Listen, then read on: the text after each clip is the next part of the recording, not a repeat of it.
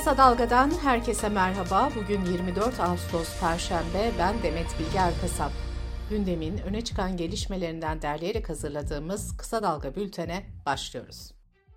Çanakkale'de iki gün önce başlayan orman yangını on beş kilometrelik bir hatta etkili oldu. Orman Bakanı İbrahim Yumaklı dün yaptığı açıklamada yangının etkili olduğu bin beş yüz hektarın tamamının çevrildiğini söyledi.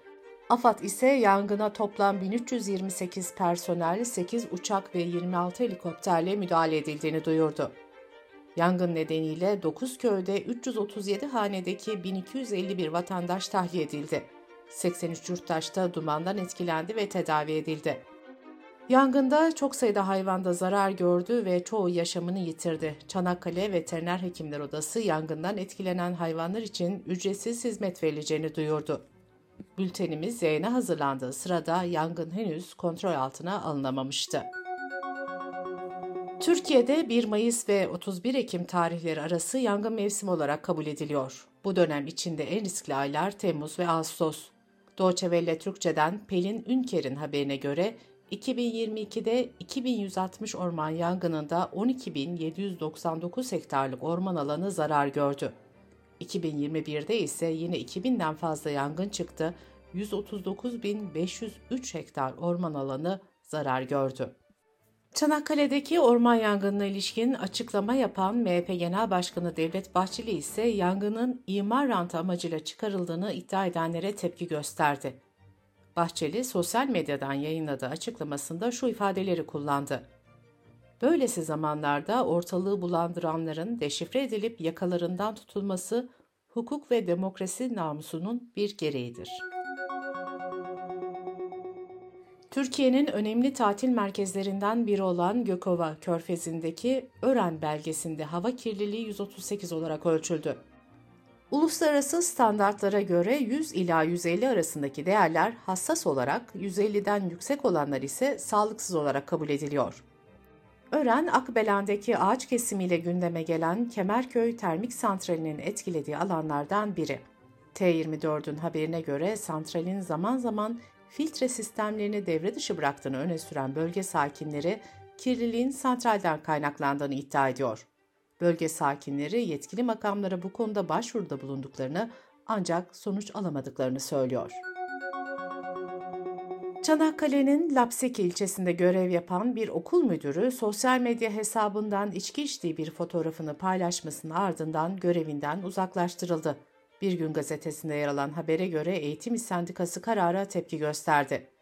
Sendika, söz konusu paylaşımların özel yaşama ilişkin olduğuna dikkat çekerek kararın geri alınmasını istedi. Radyo ve Televizyon Üst Kurulu, Amerika'nın Sesi Türkçe haber sitesine lisans başvurusunda bulunması için pazartesi günü yetmiş iki saat süre tanımıştı. Başvuru olmazsa sitenin engelleneceği açıklanmıştı. Bu süre dolarken A B D Dışişleri Bakanlığı, RTÜK'ün kararından endişe duyduklarını ve süreci yakından takip ettiklerini açıkladı. Amerika'nın Sesi tarafından yapılan açıklamada ise RTÜK'ün adımındaki sansür tehlikesine dikkat çekildi. Açıklamada RTÜK'ün lisans şartını basına sansür uygulamak için tasarladığı vurgulandı. Basın meslek örgütleri de RTÜK'ün hamlesini sansür olarak yorumladı ve karara tepki gösterdi. Cumhurbaşkanlığı seçimi öncesinde Cuma namazı hutbesinde silahlanma çağrısı yapan İmam Murat Gündoğdu görevine iade edildi. Sıcak hava dalgası etkisini sürdürürken İstanbul'a su sağlayan barajların doluluk oranı yüzde otuz bire düştü.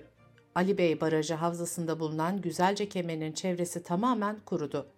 Geçen yıl bu zamanlar barajların doluluk oranı yüzde altmış seviyesindeydi. Sağlık Bakanı Fahrettin Koca, koronavirüsün yeni varyantının şu ana kadar Türkiye'de görülmediğini söyledi. Koca, kapanma dönemine dönüşün söz konusu olmadığını da vurguladı.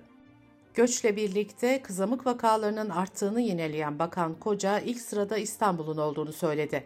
Bakanın verdiği bilgilere göre kızamık vakalarındaki artışta İstanbul'u, Ankara, Gaziantep, Kocaeli ve Diyarbakır izliyor. Bakan Koca ayrıca kızamıktan korunmanın en etkili yolunun aşı olduğunun da altını çizdi. Kısa Dalga Bülten'de sırada ekonomi haberleri var. Memur ve memur emeklilerini kapsayan yedinci dönem toplu sözleşme görüşmelerinde bir Ağustos'ta başlayan müzakere süreci sona erdi. Kamu işveren heyetiyle Memursen zam oranında uzlaşamadı. Memursen üç aylık dönemler halinde yüzde yetmiş zam istemişti. Hükümet ise altı aylık dönemlerle yüzde yirmi beş zam önermişti. Maaş zammını otuz bir Ağustos'ta hakem heyeti belirleyecek ve bu karar kesin olacak. Çalışma ve Sosyal Güvenlik Bakanı Vedat Işıkhan ise tüm memurlara Ocak ayında yüzde kırk kırk beşe yakın zam artışı olacağını söyledi. Bakan Işıkhan'ın açıklamasındaki oranlar enflasyon farkını da içeriyor. Ancak memur sendikaları toplu sözleşmeyle elde edilmiş bu hakkın zam oranı olarak sunulmasına karşı çıkıyor. A K P Genel Başkan Vekili Binali Yıldırım ise yedi bin beş yüz lira olan emekli maaşlarının yüksek enflasyon karşısında yetersiz kaldığını söyledi. Yıldırım, meclis açılır açılmaz emeklilerle ilgili ciddi bir iyileştirme yapılacağını da belirtti. Meclisin yeni yasama dönemi bir Ekim'de başlıyor. Hayat pahalılığı ve enflasyon gündemin ilk sıralarında yer alırken, ekonominin geleceğine dair göstergelerden biri olan Tüketici Güven Endeksinde rekor düşüş kaydedildi. Türkiye İstatistik Kurumu Tüketici Güven Endeksinin aylık bazda yüzde on beş virgül bir azalarak altmış sekize düştüğünü açıkladı. Tüketici Güven Endeksi sıfır ila iki yüz aralığında değer alabiliyor. Endeksin yüzden büyük olması tüketici güveninde iyimser durumu, yüzden küçük olması ise kötümser durumu gösteriyor. Merkez Bankası'nın kur korumalı mevduatı azaltmayı amaçlayan kararlarının ardından bankalar dijital kanallardan döviz dönüşlü kur korumalı mevduat hesabı uygulamasını kaldırdı. İş Bankası Genel Müdürü Hakan Aran ise kur korumalı mevduatın en cazip ürün olduğunu belirterek müşterilerine önermeye devam edeceklerini söyledi.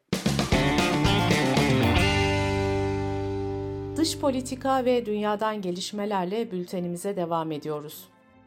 Rusya'nın Ukrayna'yı işgalinin üzerinden on sekiz ay geçti.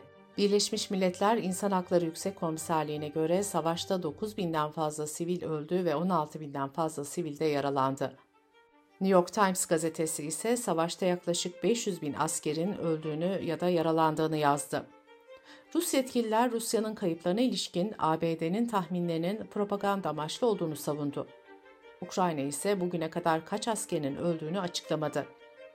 Savaş büyük göçe de neden oldu. Avrupa genelinde Ukrayna'dan gelen beş milyon dokuz yüz binden fazla mülteci kayıtlara geçmiş durumda. İnsan Hakları İzleme Örgütü yirmi bir Ağustos'ta yaptığı açıklamada Etiyopyalı yüzlerce göçmenin Yemen sınırında Suudi güvenlik güçlerince öldürüldüğünü dünya kamuoyuna duyurmuştu. Riyad yönetimi ise suçlamaları mesnetsiz olarak nitelendirmişti. Etiyopya ise bu iddiaları Suudi Arabistan makamları ile birlikte soruşturacağını açıkladı. Birleşmiş Milletler'in geçen yıl hazırladığı raporda da iki bin yirmi ikinin ilk aylarında Suudi güçlerinin Yemen sınırında yaklaşık dört yüz otuz göçmeni öldürdüğüne dair iddialar yer almıştı. Almanya'da Sosyal Demokrat Partisi, Hür Demokrat Parti ve Yeşillerin oluşturduğu koalisyon hükümeti Alman vatandaşlığına geçişleri kolaylaştıran ve çifte vatandaşlık önündeki engeli kaldıran tasarıyı onayladı. Yeni yasanın en önemli özelliklerinden biri sekiz yıl olan vatandaşlığa kabul için bekleme süresinin beş yıla inecek olması. Ebeveynlerden birinin beş yıldır yasal olarak Almanya'da ikamet etmesi halinde Almanya'da dünyaya gelen çocuklar Alman vatandaşlığı kazanacak. Türk vatandaşlarını ilgilendiren en önemli değişikliklerin başında ise çifte vatandaşlık hakkı geliyor. Türk vatandaşları kendi vatandaşlıklarından feragat etmeden Alman vatandaşlığını da alabilecek. Çifte vatandaşlığın yasalaştırılması özellikle Türklere uygulanan ayrımcılığı ortadan kaldıracak. Dünyanın birçok ülkesi aşırı sıcaklar ve yağışlarla boğuşuyor.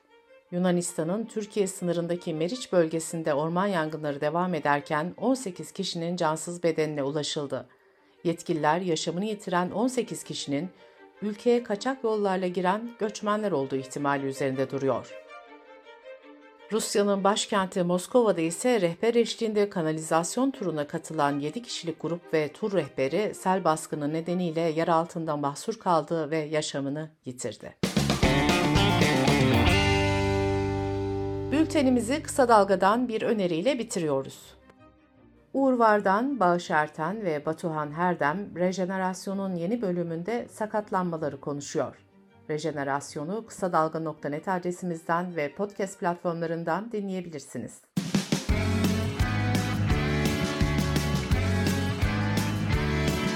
Kulağınız bizde olsun. Kısa Dalga Podcast.